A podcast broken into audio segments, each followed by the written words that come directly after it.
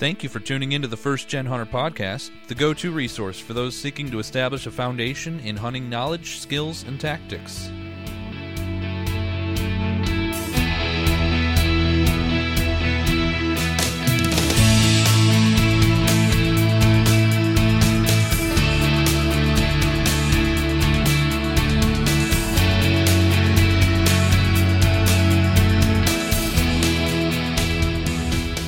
Hello there, my hunting buddies.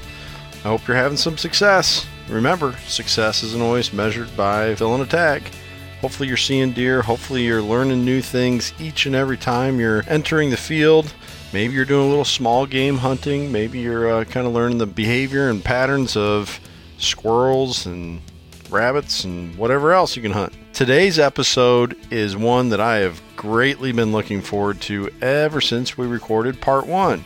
That's right, we only have one two part series for the First Gen Hunter podcast, and that would be with our friends Ben and Erek from Fly True Productions. Remember, back in episode 17, they told us all about their plans to take an elk hunting trip out to Colorado. This is a big deal. Both Erek and Ben are from Minnesota, and so it was quite the drive. Now, I've already heard the story, and it is filled with all sorts of surprises, both for them and for us. But man, what a great story it is. And I hope these types of stories just help fuel that fire to keep you coming back for more, not just on the podcast, but more importantly, for your own hunting adventures.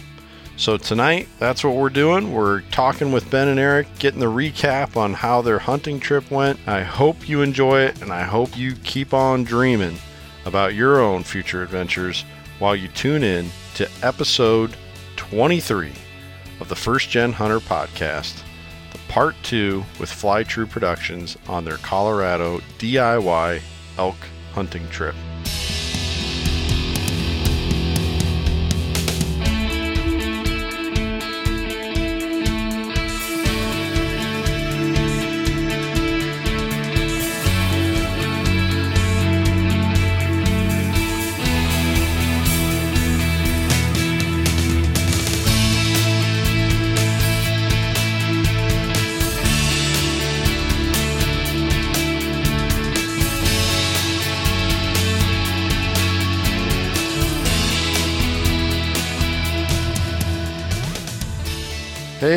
Brandon, guess what? What's that, sir? We finally get to hear the ending of a really cool story. How exciting is that? Um, I'm pumped, man. I am so pumped. You know, when you'd like uh, uh, be watching your favorite cartoon when you were a kid, you know, you know who actually would do this all the time? It was the stinking Mighty Morphin Power Rangers. You Oh, know? one of my favorites. Yeah, but you didn't say that to your friends, you know, because they called them like the uh, Mighty Morphin Potty Trainers or whatever the insult was, and you didn't want to be, right, right. you know, you didn't want to be viewed as a dork or whatever. But they would Yeah. always do that at the end of the episodes, right when you're getting, you know, like all excited about it, and be like, "To be continued." Yeah. Well, we're finally getting on the other end of to be continued, and this story is better than even the best Mighty Hmm. Morphin Power Ranger episodes, and that is episode two or part two, I should say, of the DIY elk trip that our buddies over at Fly True Productions uh, just got back from a few weeks ago. So, Erek and Ben, great to talk to you guys. Thanks for coming back. Good to be here. Yeah, thanks for having us. Yeah, for sure. So um, we'll get into it later. Uh, everything that you guys are doing with Fly True Productions. We've uh, if if um, you're tuning in for the first time, this is your first first gen episode that you're listening to. First of all, we're happy to have you. Love love it that you're tuning in. But this episode is probably going to make more sense to you if you go back to episode 17 and listen to part one with Erek and Ben. You'll get the whole backstory there on Fly True Productions and and what all was going into this trip. And, and it's just kind of fun, you know, to to listen to the two uh, back to back. That's one of the things I'm looking forward to after uh, this episode drops. And um, you know, I'll be able to go boom boom with both episodes and and see the whole story kind of see maybe the the emotion before the emotion after uh, what was exciting going into it, what ended up being reality on the other side of it, all that kind of good drama. But we're going to skip all that right now because Brandon and I have already gone through episode 17 and we just want to get down to this hunt. So Mm. let's get started. First of all, last time we talked, we had these facts established. Fact number one this was an archery elk hunt. Correct. Archery season, yep. And uh, we talked all about how you guys had your bows set up, pounded you were shooting, um, the weight of the the broadheads you were using, all that good stuff. Yep. Fact number two, you guys had to drive all the way from Minnesota to Colorado. yes. Straight shot. It was a it was a long haul. and we didn't leave until like eight o'clock p.m. So we drove all night. That was a mistake. oh man, we don't want to spoil too much here. We'll we'll, we'll get there. We'll get there. Uh, Yeah. And uh, it was about ten days total, right? Um, traveling Uh, we were there and eight hunting. days. Okay, eight, there eight days, and then two days for for traveling. Is that how it worked? Yep. Yep. Okay, good deal. And this was totally DIY. There was no Sure. guide, no one there who like, you know, was your Colorado elk hunting Sherpa or or anything like that. Somebody that could do the calling for you. This was totally on two guys from Minnesota, right? Yes. Yes. And probably the coolest thing of all this is this was entirely on public land. They had to figure it out themselves. They had Yep. to, they had to go and use what they were limited to and try and locate the bowls. Yep. And one last thing that was kind of an important thing with how your whole method was holding together.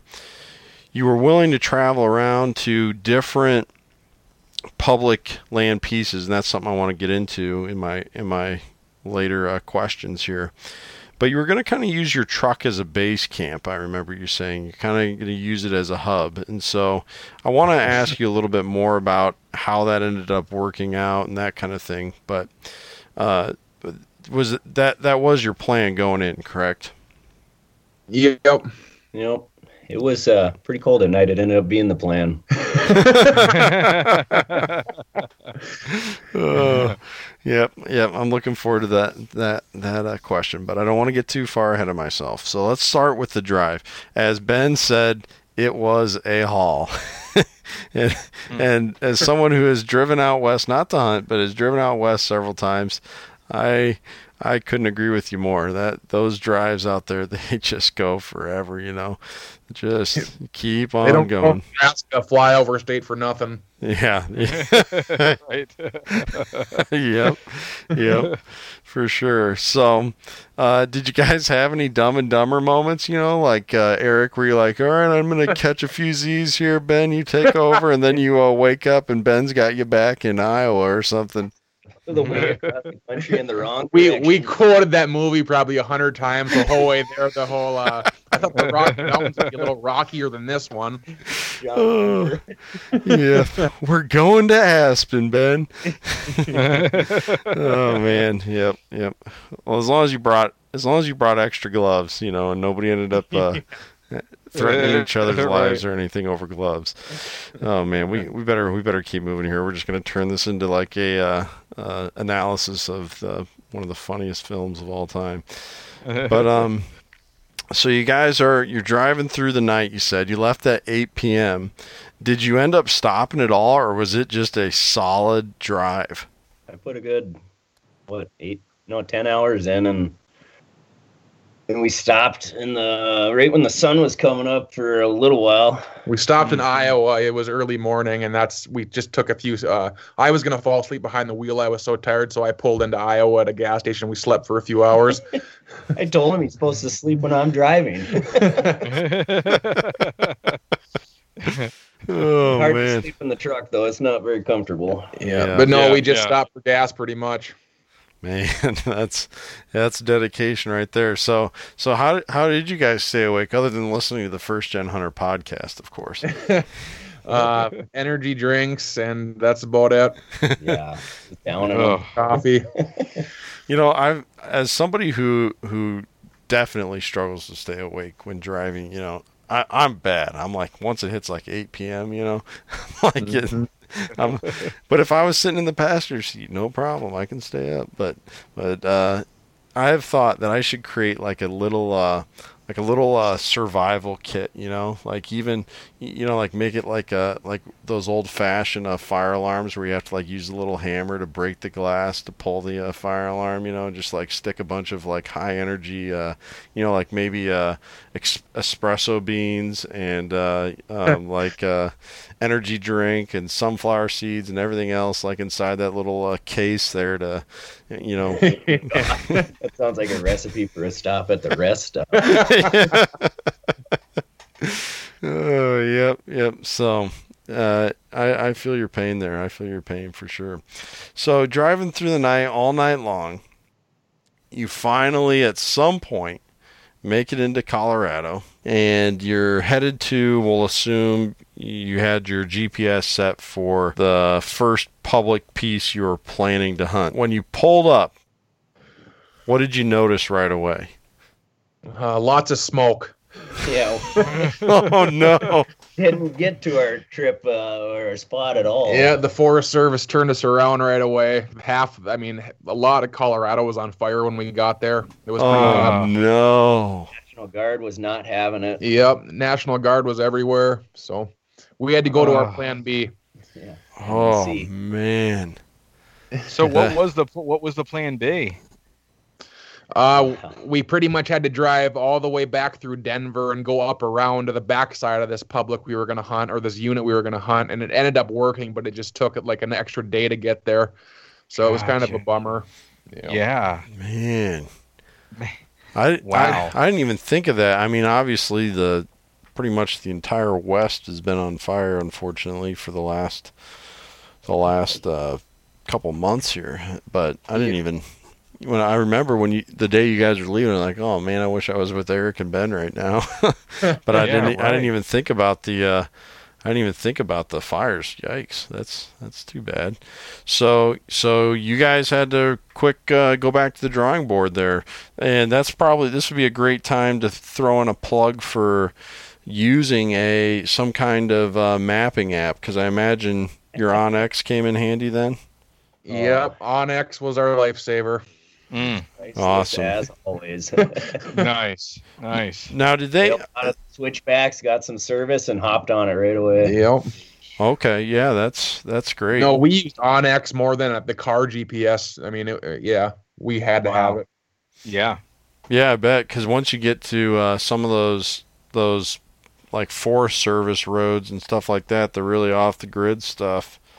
Yep. Yeah, that's that's probably about your only hope at that point. Yep. Mm-hmm. Absolutely. And we were, we didn't know this whole ordeal would have taken us half the time, but we were ignorant to the fact that you have to have a permit to drive through the Rocky Mountain National Forest in certain parts, and you have to make a Oh. reservation ahead of time.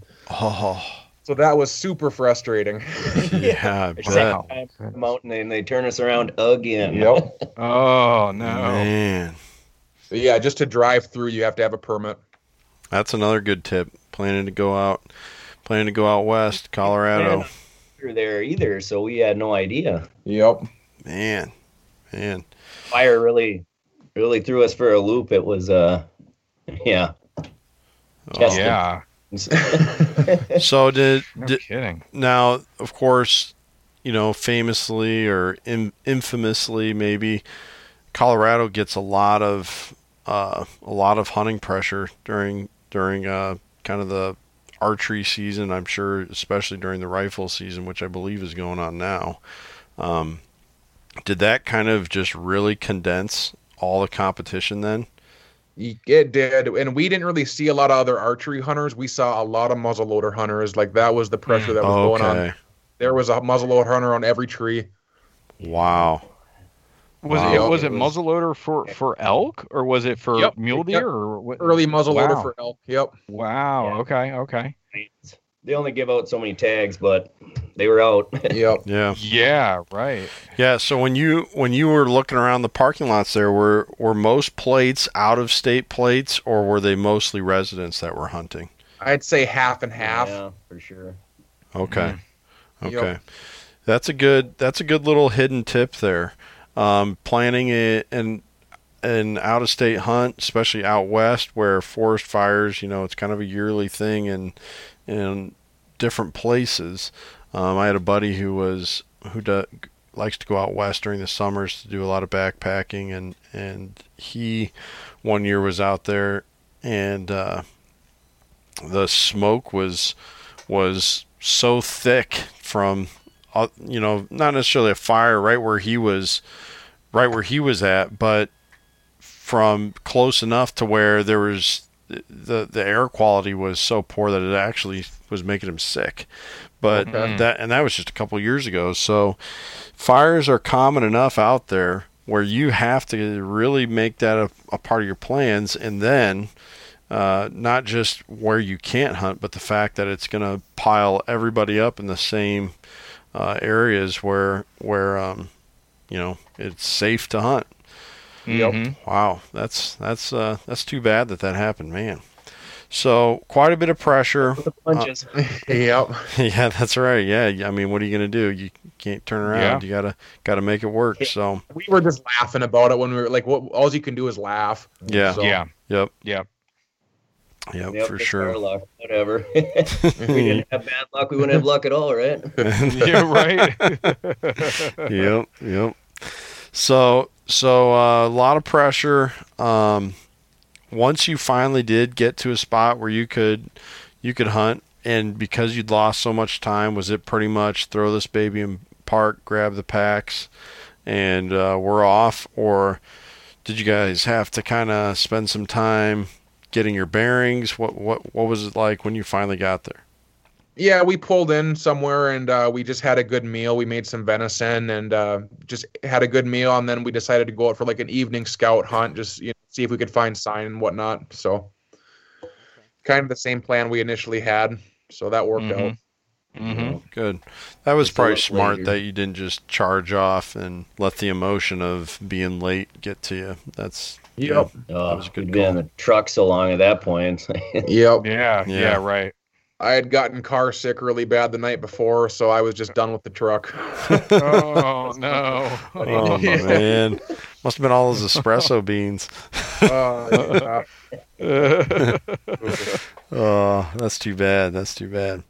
So you're getting all settled in. Had had something to eat. Did you stick with your plan of using the truck as your hub, or because of the additional pressure, were you guys displaced pretty pretty well so that you had to kind of go out on these longer hikes, or did you stick with the original plan as best no, as you we could? pretty much, you know, we got there and it was like the temps were getting down into the 30s at night. We're like, you know what? Let's just clear the trailer out and sleep in the trailer. So that's kind of what we did to stay warm. The tents would have been absolutely miserable. sure. Mhm. So, but yeah, with the hunting pressure and everything, we didn't want to stay in one area too long. So we were just like, you know, if we find elk, we find elk. If we don't, we don't. And we just kept moving. Yeah. Okay. Okay. Moved a lot. Yep. Sure. I think we moved to three different unit or not two different units, but we moved three times, I think, with the truck. Okay. So you would you you basically just you just uh, would hike out as far as you could during the day, and then uh, kind of call it once uh, you knew you needed to get back before dark. Yeah, we'd hike in about four to six miles Okay. every day. Yep. And then Mhm. when you would set up, would it just be a lot of calling for for several hours and and uh, just hoping to catch a bugle somewhere? Yeah, we would just hike and then we'd stop Yeah. after every 10 minutes and bugle and cow call a little bit and just keep repeating. Okay. Yeah, that's that's good that you guys made that little adjustment there. Now, would you guys have preferred to have been able to use your tents if you had warmer gear and stuff and like just stayed out away from the truck at night so you could have maybe gone a little bit farther in or are you pretty happy with how that worked? I'm happy with how it worked. If I could do it different, I would have had a better sleeping bag, Sure. that's for sure. I think at that trip, we we're both like, we're throwing our sleeping bags Yeah, away. that's- so. Yeah. But, no, it was, yeah, it was definitely comfier at the truck for sure, but I wouldn't have mind spending a couple nights out Yeah, on the mountain. It would have been fun. You know, that's a Hmm. good another we keep talking about good tips here. That's another good tip that you really don't understand till you're in the situation. The value of a uh, truly cold weather rated sleeping bag. Um, about Yep. oh, maybe four years ago now, five years ago, I did a late muzzleloader hunt in Iowa, and um, we decided to. We, my brother, I was the only one hunting. My brother, my dad, and my brother-in-law, they all decided to come along, and they were going to ice fish while I uh, was was trying to fill an antlerless deer tag, and we stayed in their Okay. pop-up camper, and Well, the ones with the vents. the ones with a ton of uh, airspace, we'll say.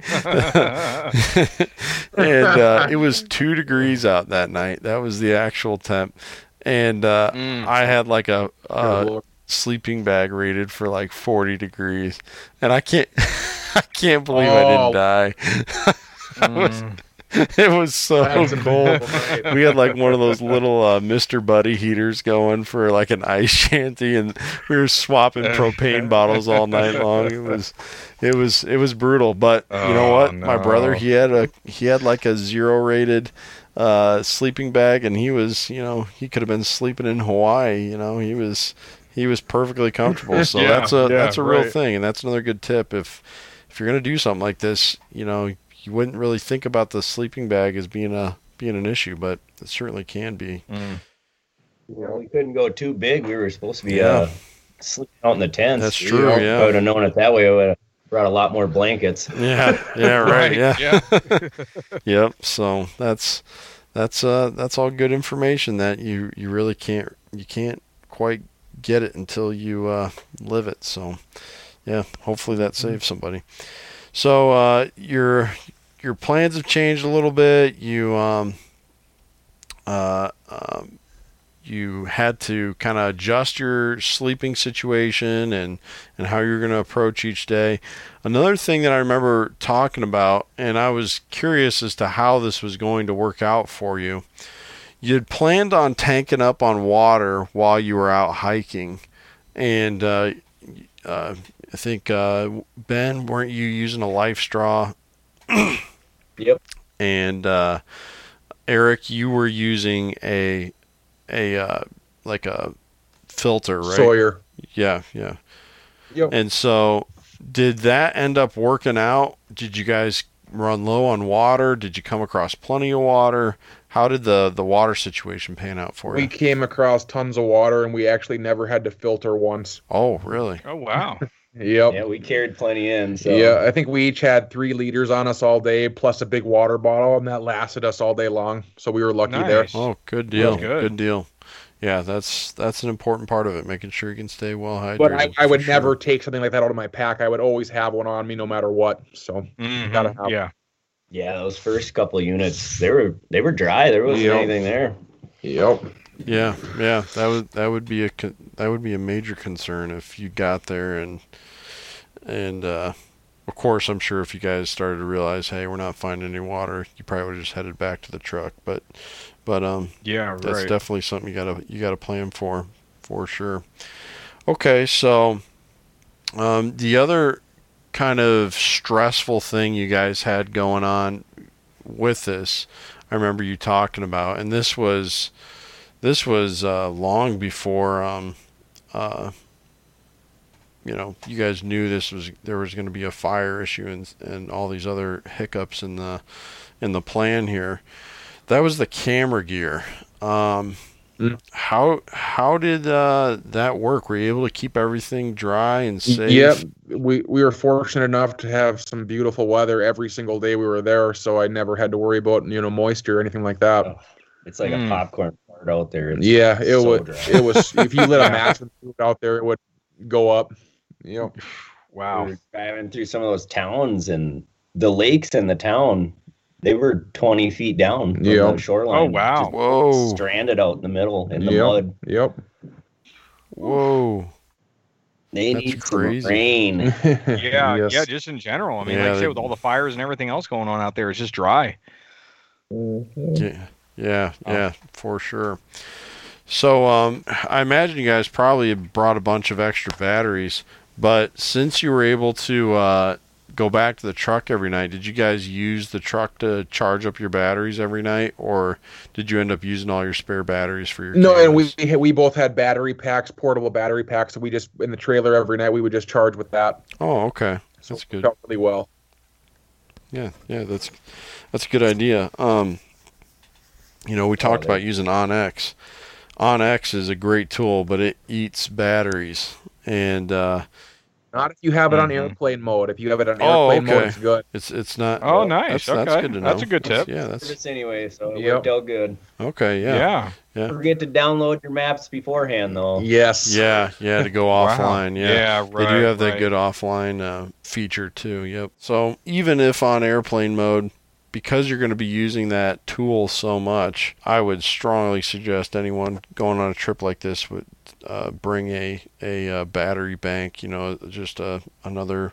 Basically, it's a extra oversized battery that you can keep you know in your pocket or something and keep your phone charged Mhm. at all times and if that's going to be your uh, kind of your lifeline too you know if you get hurt or something you got to make sure you you your your battery has juice so Worth the extra weight for sure.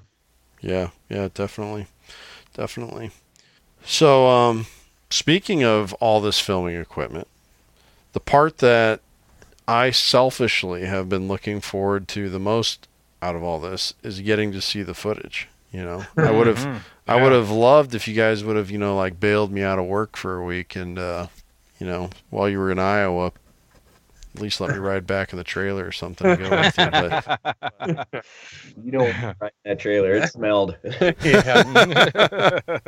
uh, but the watching the film, that's that's a that's a good uh, second place there. Uh, when when's that uh, coming out? Monday. It should, it will have it up Monday night. Okay, Nice. okay, that's that's awesome. So that that's uh, let's see here, three days from today. So this episode will actually be because we'll drop this on Thursday. Uh, that means the film will al- already be up. So make sure that you head over to uh, Fly True Productions YouTube channel. And is it that simple? Is it just uh, going to YouTube and typing in Fly True Productions and it, it pops right up? Okay. Don't forget to like and subscribe too, please. Yes, yes, that's a big deal for uh, content creators. You know, give, giving us those subscriptions and those uh, likes that that helps us uh, be able to justify doing what we do and and uh, putting out this great content for you guys. So definitely head over to uh, their channel, and then also um, I talked about this in episode 17 too. Head over to uh, their Instagram page and uh, give them a follow and and they're super uh, quick in response if you uh, reach out to them and and they like having interaction from people. Uh, i even saw in there uh, erek had this really cool picture that he used for uh, him checking trail cameras and like a, a cabela's like in canada or something. It was like hey man i like your picture. Can we use it on our website? So it's good stuff. It's good stuff. Even cabela's wants it. You should have been like yeah but you got to pay me like as if i had shot you know this trophy buck you know? That's Free stuff. yeah right yeah. Is this a sponsorship? No that's it's uh it's it's uh it's a lot of fun following these guys and and um uh, definitely head over to the to their uh, channel on youtube and uh the the instagram page and and follow along. And i'll i'll be sure to include links here in the show notes to to direct folks that way as well. So let's get down to the hunt here. So you're filming you're you're camping in the at, at the truck in the in the trailer trying to stay keep from freezing to death every night. And uh, y- you're you're doing all these things but we want to know how was the hunting? So let's just kind of start with that general question then i got a bunch of specifics i, want to ask about. But like uh, let's say if we put this on a scale of we'll say 1 to 10 with 10 being uh, we got sick of seeing bulls. There were so many of them. uh, where would you uh, where would you rate the overall hunting of your trip?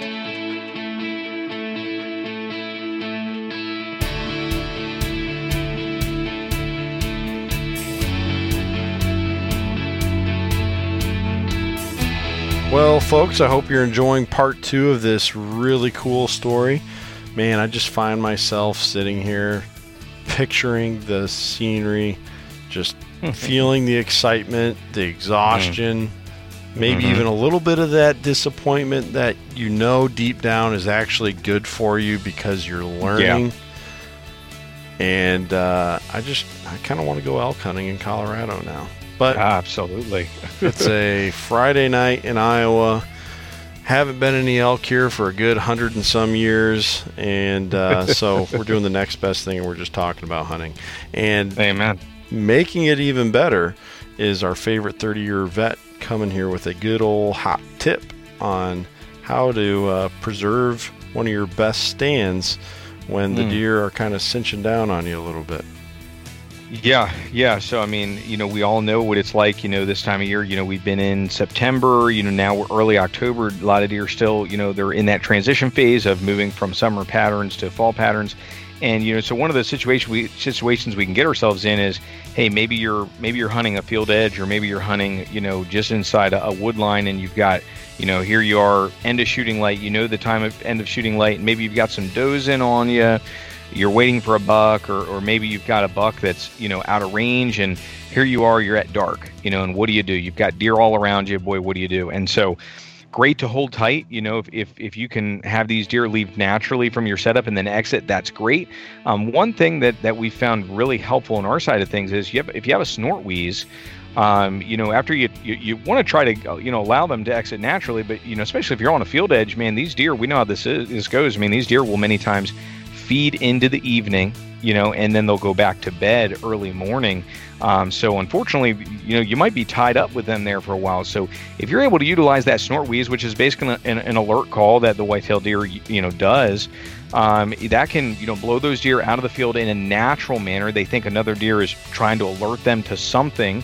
Um, so they'll many times blow out of that field for, and most of the time they will return very quickly. So they'll blow out of that field for five to 10 minutes, give you time to just get down, get exit out of your area, and really preserve that spot. You know, so just a good natural way to send deer out of the area real quick while you get on out of there and you're able to preserve that that spot for another time. So just a great tip for those of us hunting those field edges, especially as now we transition, you know, further into the season and, and, and even, you know, as we go further into the season, you, you're looking for does, you find the does, you find the bucks, you know, so great thing to keep in mind, especially in those evenings when you're trying to just make sure that you're able to preserve the integrity of those key spots. So just a tip for you guys. Hope you find that helpful. I look forward to getting back at it and hearing more about this adventure out in Colorado. Yeah, definitely. Uh, get get on uh, get on back to this great story here about elk hunting, but also for the rest of us who are hunting deer, such a good handy tip. We definitely don't want to spoil our best stands by being a little bit aggressive, trying to leave the stand and get back to the warmth of the truck or Maybe we're dreaming about Yes. that uh, cheeseburger or whatever it is. Just take the time to dreaming, do it dreaming right. about an elk hunt. That's right. Dreaming about an elk hunt. Yep. Keep you know keep keep your mind focused on what you got going on at hand for sure. That's right. That's right. Do your best to uh, set yourself up for success down the road. That's a uh, really an excellent tip there from Brandon. All right. Well, enjoy part two of the, well, technically part two of part two of this uh, really uh, incredible elk trip that our friends uh, Ben and Erek got to enjoy out in Colorado.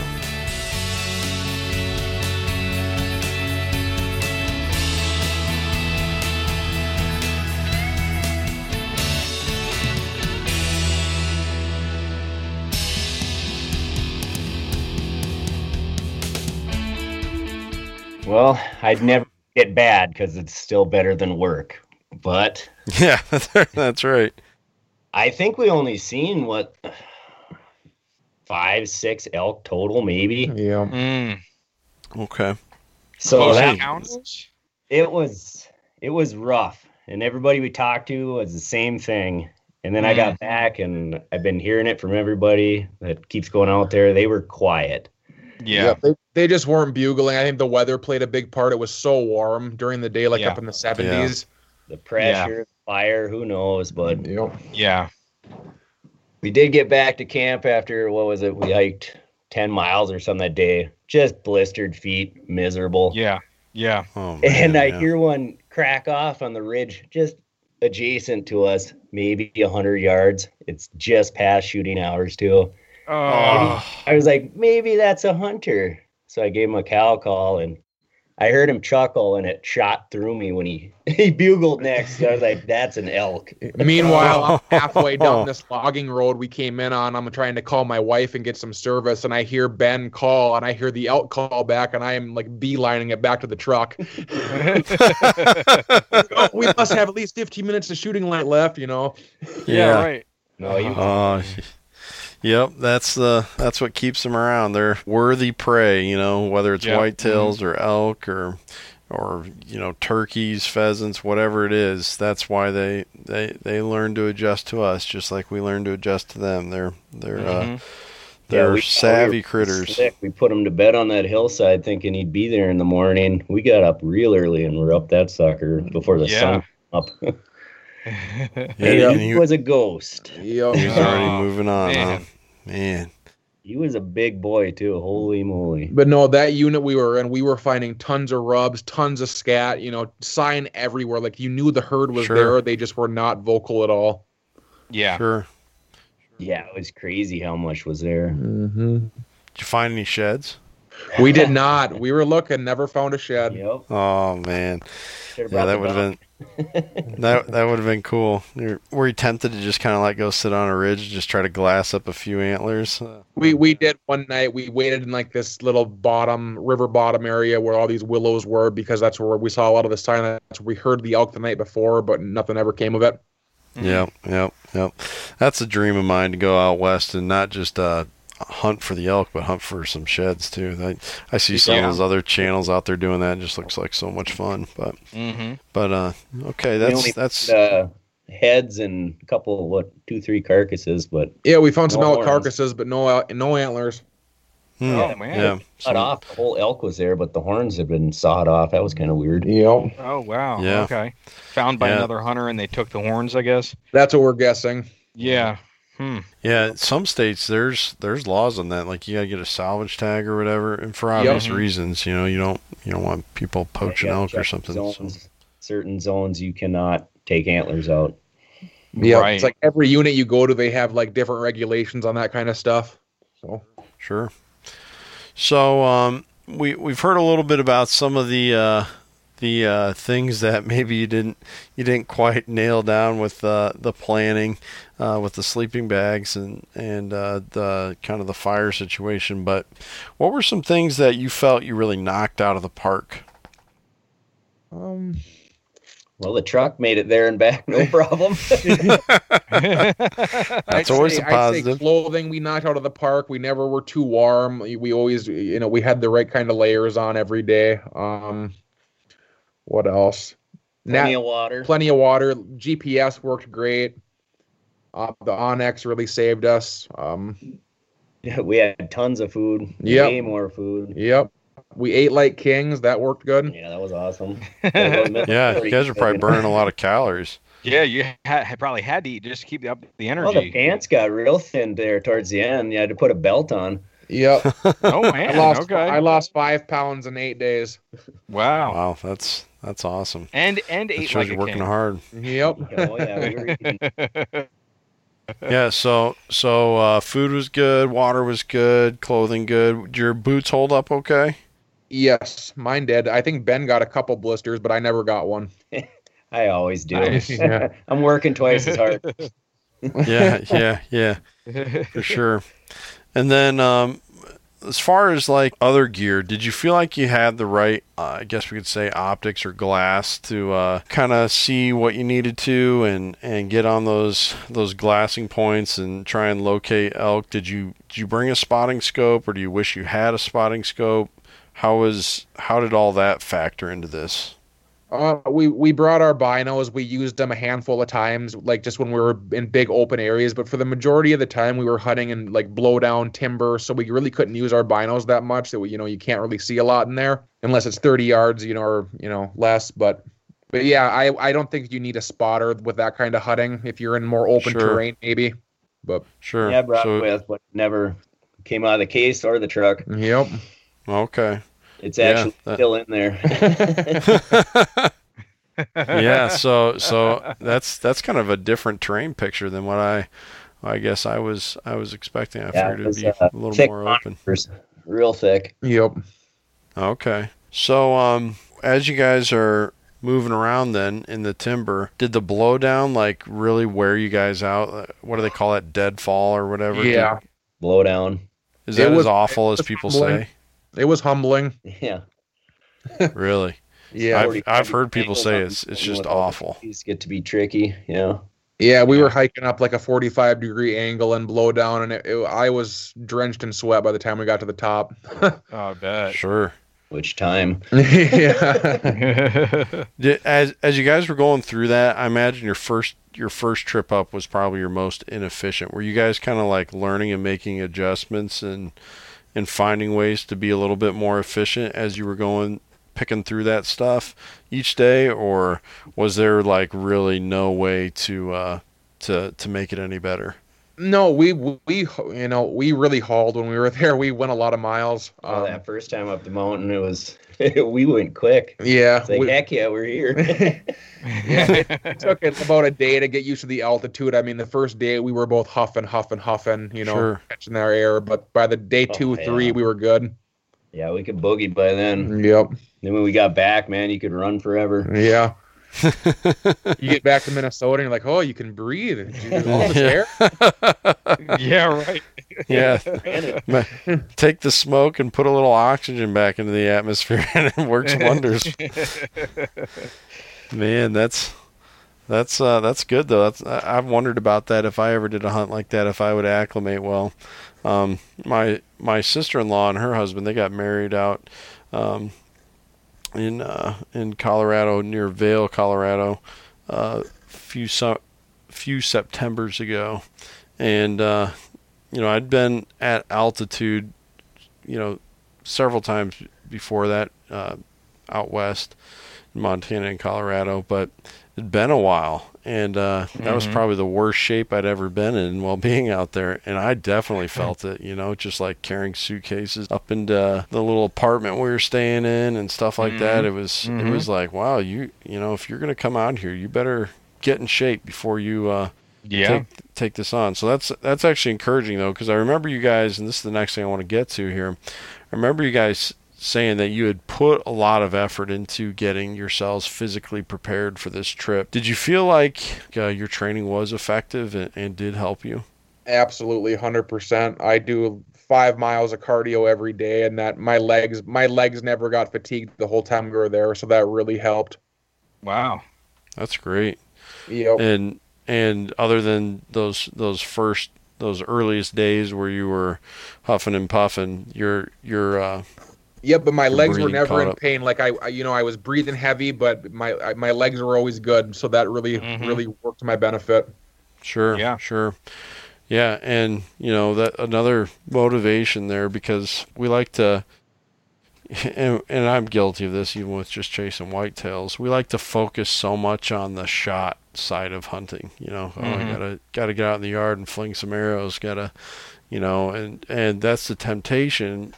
But if I imagine if your legs were were toasted, you probably wouldn't have been getting where you needed to be each day No. just not i mean even if you were able to tough out the the physical exhaustion mentally you probably wouldn't have been there you would have you would have been holding back so tired and brain follows, you know. Mhm. Mm-hmm. Yep. Yep. yep and and then that that leads to regret because then coming back you'd be like oh if we had just you know been a little bit better shape we could have gone over, up to that next ridge or whatever so Yep. Yeah, I've heard that now from multiple people who've hunted elk. You do not want to uh, under prepare when it comes to the, the physical side of what this task is going to be. So Not sounds like that. it's like I, I've always looked at it like you owe it to the animal to try to be in the Mm. best shape as possible. You know, going out there hunting these, you know, these big animals. Like Yeah. try to be in the best shape you can be because they deserve it. You know. Yeah. Well said. Yep, Yep. that's good. That's good. So uh, also going into this, do you feel like your packs were the right packs for for the the task? Obviously, you didn't end up having to uh, haul out any uh, elk quarters or anything, but were they comfortable and and uh, you know, maneuverable enough to get over the deadfall and everything? Yeah, I was very happy with how my pack operated. It was it, it worked really good. I also enjoyed mine. yep. yeah, Good, good. it was what 10, 20, 30 pounds heavier than Erek's, but yeah, I tapped a little lighter than Ben, but I, I think the, Yeah. both of them were pretty functional. So I was like, mhm. they were- and I go grab his bag. I'm like, "What do you got in here? Nothing." oh man. I don't have to. You got that stuff. oh, yep, yep, for sure. So let's talk a little bit about the calling. You said that the elk were pretty quiet, but it sounds like you got to uh, talk to one bull a little bit. Did Did you guys feel like you were you were effective with your calling when when it you know you did have those opportunities? Well, I call we both called in. I think four different hunters, so I th- our calling was pretty good. I think. how was how were how were the people that you met along the way? Everyone pretty pretty kind and, and good like that. Um. Yeah, we met one guy. He was he was a uh, you know a nice guy, but the the rest of the people we came across weren't didn't really uh come talk to us. They kind of just went the other way as soon as they saw us, so we didn't really get a chance to. Oh sure, yeah, yeah, yeah, Yep. Give them the wave and along. yeah, right. Yeah. I I've wondered about that. So with with the calling side of it, does that happen a lot where hunters kind of cross calls with each other and Oh, and uh, absolutely. okay. yep. So so uh, how long does it take to kind of figure it out that nah, this is this Once is you- somebody else? Once you hear their chuckle, you know. But yeah, we didn't hear too many other people bugling at all. Yeah. all cow calls. Yep. Yep. Oh, really? Just a lot of cow calls. Yeah, when you hear an elk out there, you can tell like they have that guttural. You can just tell it's an animal. But there was one guy who fooled me. But usually when they call, do that kind of a call, you can tell right away it's a person. So Yeah, Okay. That's that's good to know. That's really good to know. Um, and definitely a safety thing there. If you're yeah, really. gun hunting or rifle hunting, you know, make sure you. Uh, that's why we didn't want to get too close to him. because like they're probably muzzle loader. Let's just back Right. out here. So Yeah, yeah, yeah, yeah. right. So did you guys have to keep some orange on since they that was have going orange on? on, and we're all camoed up. So yeah. Okay. Okay.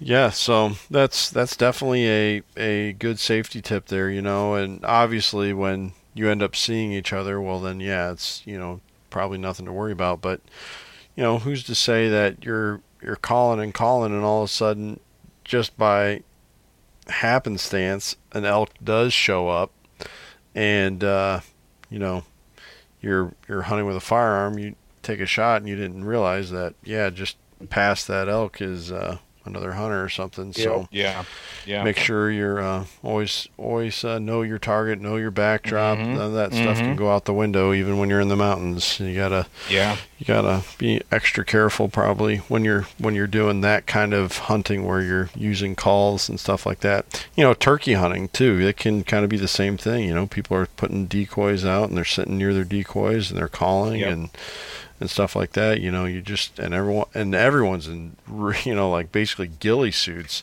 during Yeah. uh, turkey Yeah. season. So so uh, definitely uh, got to kind of use the same principles for safety there. That's that's another good tip. So you're moving around. You're uh, on occasion seeing elk. Did did Brandon? I think you asked this, but I don't know if we uh, got to the bottom of it. Yeah. Uh, was it mostly cows that you guys were seeing, or was it a pretty even split bulls and cows? We seen four bulls. Yeah. Yep. And uh, with the uh, the one elk that was bugling at us, he sounded like he had a decent amount of cows with them. That was probably like it sounded like the herd was moving through. Honestly, Oh, okay, okay. we okay. never laid eyes on them, but it sounded like a, a few elk were in there. sure, Mhm. Yep. okay, yeah. Did you see any other cool wildlife while you were? Oh boy, did we? Yeah. we saw lots of moose. Um, Oh, nice. really? Yeah, I walked up on a bull, a cow, and a couple calves one day. And one day when we were driving out, um, we saw a cow and a calf, you know, down in this meadow grazing. So we got some good pictures and footage of them. Nice. Awesome. Bull and Yep. Yeah, come up over a hill, see those, back away. One night we were having dinner and a, a red fox came right up to our camp and wanted us to feed it and like was 10, five feet from us, you know, so we had to shoo that away. oh, away. cool. Huh. That's really cool. See any bears yeah, or we anything? saw sheep and antelope and lots of wildlife. Nice. Some nice. We got real close to a bunch of shooter mule deer. Yeah, I one wish we. I wish we would have bought a mule deer tag. We both would have tagged out. Oh, Oh, man. really? It couldn't have been 20 yards in front of us. Yeah. They didn't even know But- we were there. Bucks? Oh yeah, they were nice bucks. Yeah, we saw Oh, two shooter man. bucks. Yep. Was it mule deer? Was it mule deer season at that time? I believe you can get a dual tag. You can get an elk and mule deer that time of year archery. Yep. Mm. Okay. That's uh I mean if you can swing it financially, that's another good good tip Yeah. there, you know. We just couldn't really afford to spend another 400 bucks on a tag, but right, right, yeah. Yeah. Yeah, and right. it does it does start to make you think, you know, when especially when you only have 10 days and Yeah, Yeah. right. you you uh you know, you don't want to turn an elk hunt into a mule deer hunt when you're out there for that purpose and Yeah. yep. Yep. Yeah, so no, that's that's really cool that you guys were able to see all that. I'm excited to see that stuff in the in the film. That'll be cool. So, um, you know, whenever whenever I go and hunt a new area, which by the way, little plug for myself here, I've just put the finishing touches on uh, another episode of the vlog today, so that'll be going up on some uh, new public areas that I've uh, been hunting this year. But um, whenever I go to a new area to hunt, I find myself being educated on some serious mis maybe the right term here is misperception. Did you guys feel like that was happening to you as you were uh, going through this hunt? Yeah, I'd say one of the misconceptions I had was it's going to be easy to find the elk, you know, but it Mm. it was it was super hard. Like you're looking out over all this vast country, like there's got to be an elk in here. Why wouldn't Right. it call? And they just were not calling. Yeah. So that's what really frustrated me. Sure, sure. Then, um, did did uh, you guys find that like uh, along with that, just the denseness of the the timber and everything was was a lot more of a uh, factor than what than what you thought it was going to be, or not really? I was looking forward to that thick timber and the blowdown. I was like, yeah, we're Yeah. here now. no, that kind of met our expectations. We knew it was going to be some gnarly hiking, and it was. we, we got through it. Yeah, Sure, sure. it was amazing misery. well, what would you say for you know for other guys you know going out there you know or girls you know going out there for you know kind of a similar trip? What tips would you have? Uh, don't forget to have your A, B, C, all the way to Z plans. Yeah, right. Mm, You never yeah. know what's gonna happen. Yeah, you you have Yeah. to have like four or five plans. Like you can't just have a Yeah. plan A, plan B. Um, back to the exercise. Make sure you're somewhat physically fit to do it. Um, Mm. Yeah. If you got the room, bring extra blankets. yes, Yeah. And more Yeah. propane. yeah. We brought we did the whole uh, buddy heater thing too, and we ran out of propane like the second of the last night. Oh no. Ours all the way on the U-Haul. Scared about no or something. Oh man. Well, Uh, hey, at least you guys had the, the, the dependable vehicle down. So I mean, hey, that there's Yeah. there's some positives. yep. Oh man, now now in terms of like you know you're out there and you're glassing and everything. I mean, so much is contingent on the weather. You know, so I, you know you can't. It's hard to control that side of things. Was it like in terms of the muzzle loader side of things? Did you did you feel like that like definitely added a large amount of pressure out there? Oh. You know, kind of coinciding with it. Absolutely. We, there's some guy, you know, they say as soon as an elk hears one of those gunshots, they just shut up. So I think that played a big part in it too. They felt pressured. Yep. Yeah, we Yeah, did yeah, yeah, yeah, shots a day there for a while. Mhm. So yeah, yeah. Okay, that makes sense. they were just cruising up and down the roads Yep. everywhere. They were thick. Yeah. No, there Yeah. there was fresh elk sign everywhere. We came across tracks and rubs that were made the night before, but they just were not vocal. So Oh, those Yeah. beds. Yeah. They were still steaming pretty much. You know, we found a few elk beds, and you know, you they were pretty much warm still. wow. Wow. yeah. So basically, it was it was the same situation as when you're there's a real high pressure on whitetail and they all go nocturnal. Yep. Just- And that's what I'm guessing with the weather. I think there was a full moon a couple nights. So oh, it was Mm. pretty Yeah. clear and yep. clear and warm, so it wasn't ideal for weather. Right. Well, what would you guys say in terms of like you have plans to go back, or you? What's your next kind of you know distant planned trip, or what are your what are your plans coming up? We're absolutely going back, but I think we're gonna try to put in for some preference points for some you know more uh, coveted units. Okay. Sure. Um, yep. I'm not sure when we're gonna go back. We are uh, talking about some other hunts we kind of want to do before then, but Okay. What do you got in mind? You want to go back? Kind of wanted to maybe try Montana or Idaho next year, but uh, yeah, Okay. we'll definitely be back to Colorado for sure. Maybe we'll go a little later in the month, like the last week of September. Yeah. Okay. Yeah. Yeah. Would you would you end up getting the uh the mule deer tag next time? You think? Ah, at least one of us maybe would be Yeah. smart to do. Right. Right. Yeah. Good call. Yeah. Yeah.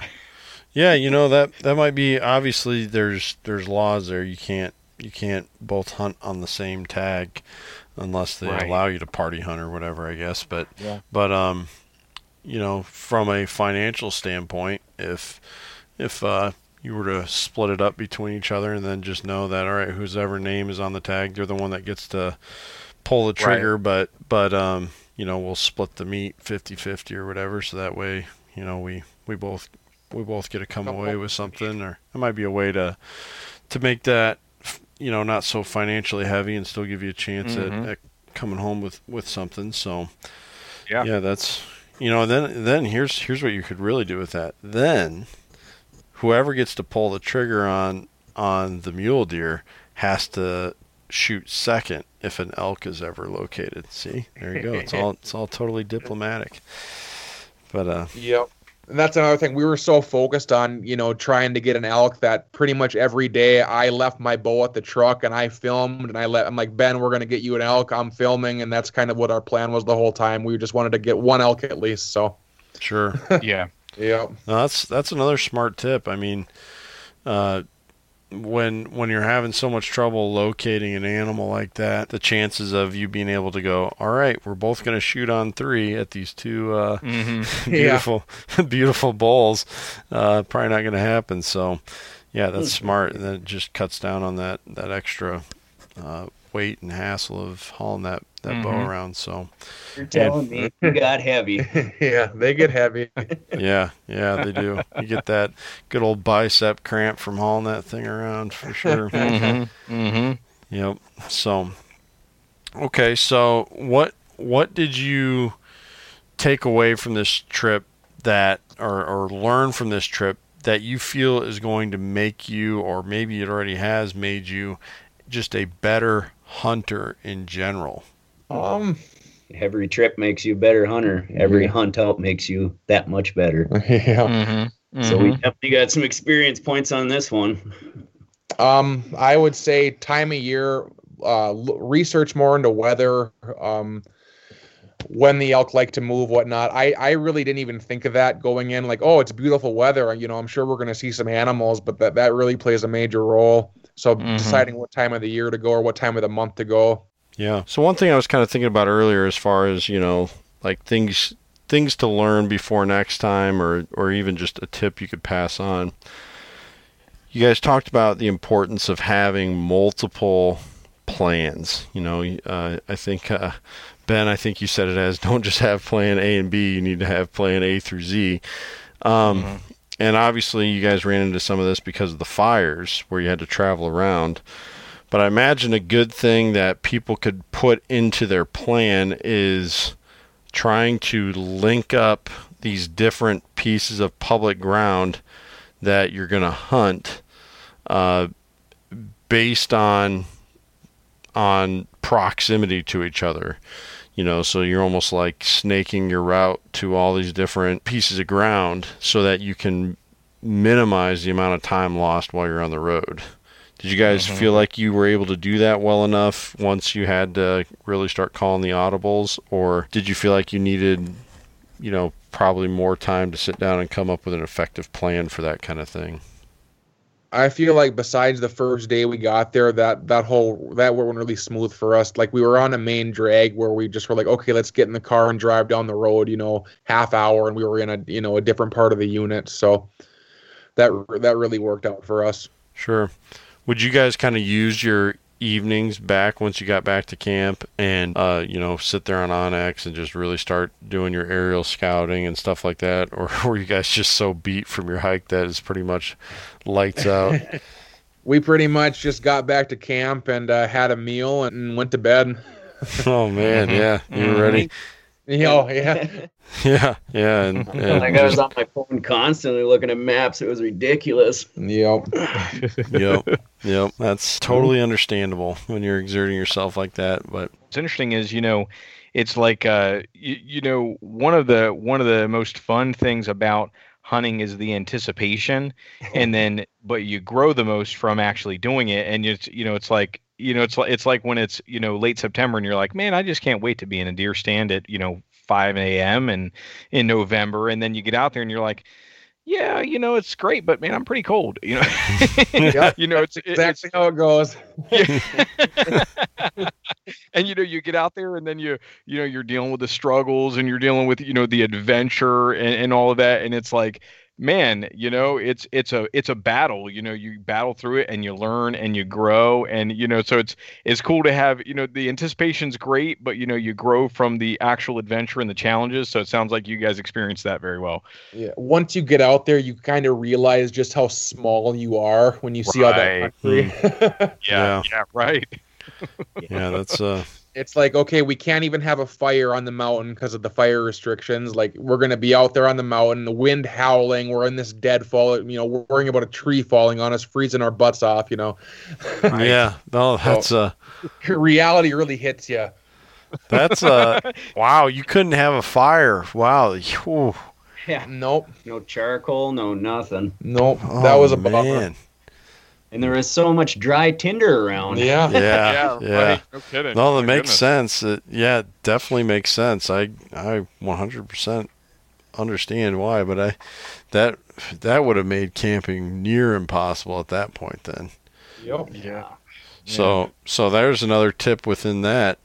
Better have your little msr stove right? And in order to heat your water and stuff to do your uh um mountain house meals and stuff like that did you guys go through a lot of propane Uh, our little personal ones for our cookers, I think we both ca- still have the same one. I think we maybe burned half of it.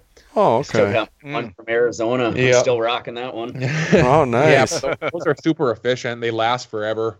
nice, nice yeah that's great But we went through a, probably seven propanes for the little buddy heater in the trailer. Yeah, those don't last very mm-hmm. long. yeah yeah It's cold easy. yeah. Yep. Yeah. Yeah. Yeah, that's the right. thing. When those babies run out, it's not like it takes, you know, a half an hour for everything to cool off. It's like, We're in 15 seconds. can, so- yeah. It's like we were sleeping in that U-Haul trailer. Like that thing is pretty much a you know a, a refrigerator. yeah, Right. right, Yeah. Right. For sure. Oh, No, man. that's that's awesome. Well, it sounds like you guys have a ton of memories. Um, Mm. as far as just finding that adventure and and sharing that time together as best friends, was that uh, was did it live up to that expectation at least? Absolutely. Yeah. Well, we got Nice. some memories. nice. That's awesome. I'd go back in a heartbeat. Yes.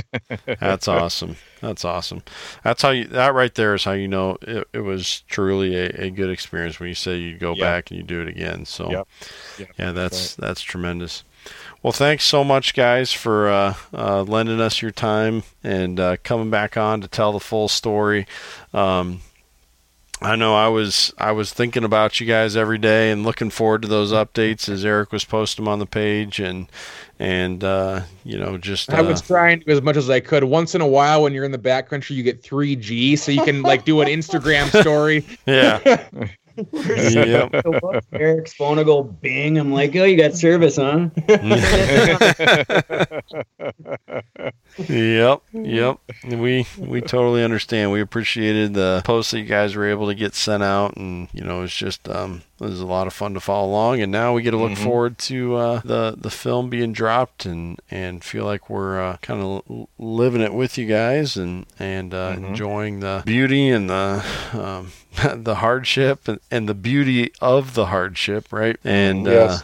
Um, just all the, the great things that make hunting, in my very biased opinion, uh, the most fun way to uh, spend some time. So that's mm-hmm. uh, that's that's really awesome that you guys had that experience. We look forward to following along. So we got to bring you guys back on again sometime. Maybe uh, a little bit of a whitetail episode or, or something mm-hmm. like that. Yeah, but I got a lot of footage. Stay tuned for some uh, pretty fun whitetail videos coming your way too. oh, that's nice. good. That's good to hear. So that'll be on the YouTube channel, right? Yep. Awesome. Those will be dropping after the Colorado video drops. Sure, nice. sure, that's awesome. I'll be looking forward to those monsters you two are going to shoot for yeah, sure. I yeah. hope so. I hey, hope so. thank you. Yeah, we, we hope so. We if we can get like you guys said, we can get them out of that that, that nocturnal phase here in the coming weeks with everything heating up. Man, we're we're just pumped. Are you guys both filming too, as much as you can? Yeah, a little bit. You know, I do mostly vlog stuff just with my my cell phone. That'll. I'm yeah. I'm hoping you know as I as I continue to build the channel grow the channel a little bit, I'll be able to start. Uh, you know, spending some some dollars on some nicer camera equipment and and do more of that end of it. And but yeah, I'm hoping I get I get some uh, good uh, hunting footage this year. With I don't know if I'll be able to get a kill shot yet. I'm not good enough at self filming yet, but. but um, self filming is hard. I mean, that's oh. that you know, like you, you yeah usually usually when I, when we like my brother and I we usually you know hunt in pairs and and you know one of us will film while the other shoots and we'll just kind of rotate it back and forth like that. But man I tell you what all the respect in the world for those guys who are good at solo hunts out there with filming. I mean that is not easy. Oh I know. Yep. You got a million things going through your mind at once. It's like do you worry about the angle of the camera or do you worry about drawing your bow back? It's yeah. right. Yep yep I'm I'm uh I I know for sure that if I uh see see the giant that I that I hope I see, that camera will be the last thing on my mind. You're right. oh man. Oh well, thanks so much, guys. You guys are uh, true friends of the channel here at First Gen Hunter, and and um, make sure you guys uh, that are tuning in, you check out Fly True Productions, check out their YouTube channel, find them on Instagram, follow along, like, subscribe, and uh, definitely check out uh, Brandon and his team over at uh, Hunt Fish Life and uh, all the the good stuff they have going on there. Just just a lot of fun to follow along there. So, thank you so much, Ben and Erek, and of course Brandon. As always, sure. man, you guys uh, take it easy and happy hunting this fall. Yeah, thanks so much for having us.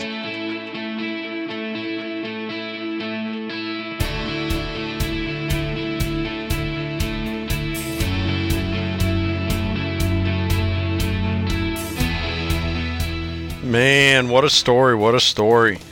Talk about an adventure. Remember back when Brandon and I, I don't know what episode it was, I think we've actually said it several times. We said it in the deer season kickoff video. My brother Jake said it in that video. Success is not just measured by if you bag an animal or not. It's so much more than that. As you hear now, even with all the different inconveniences, unpleasant surprises, there is still so much overwhelming good in this trip of a lifetime that Erek and Ben took upon themselves to do. It totally surpassed all those other things. Okay. And that's what hunting's all about. That's why Brandon and I come together at least once a week to uh, record these things for you. Is to inspire you to go and live out your own dream like Ben and Erek did. Well, guys, whitetail season is getting there. What do I mean by that? Well, it's already here, but the best days of deer hunting are still ahead of us. I hope you're uh, taking note of that. I hope you're uh, waiting to go to your best spots until the conditions are just right. And you never know, hitting one of those observation stands or one of those October stands might just get lucky. So make sure you're being patient in that way. As I said at the end of the episode, make sure you're checking out Fly True Productions on Instagram and definitely on YouTube. Make sure if you haven't already seen it, you get over to their YouTube channel and watch the film of their Colorado elk hunt. And then, as Erek said, there's more content to come. Please also check out Brandon and his team over at thehuntfishlife.com. You'll find links to all their social media pages. Um, I believe their YouTube channel is still uh, underway. There's already been some filming from this deer season going on, and so hopefully they'll be uh, able to get some of that content up soon. And yours truly, you can find all things First Gen Hunter at firstgenhunter.com. A link to the YouTube channel, fresh vlog up there. Uh, a link to all of my social media pages Instagram, Facebook, and Go Wild. And all kinds of other good content. I need to write another article here soon. Hopefully, uh, maybe even this week. But all that is for you to enjoy. Hope you participate on the social media pages, comment, like, all that kind of thing. It's great to hear from you guys. And please, one last piece of homework go and give us a rating. Let us know how we're doing. Uh, we love putting this stuff together for you guys, and that is super helpful to us. And as always, the most important thing, especially now that deer season is underway, take care and take someone hunting.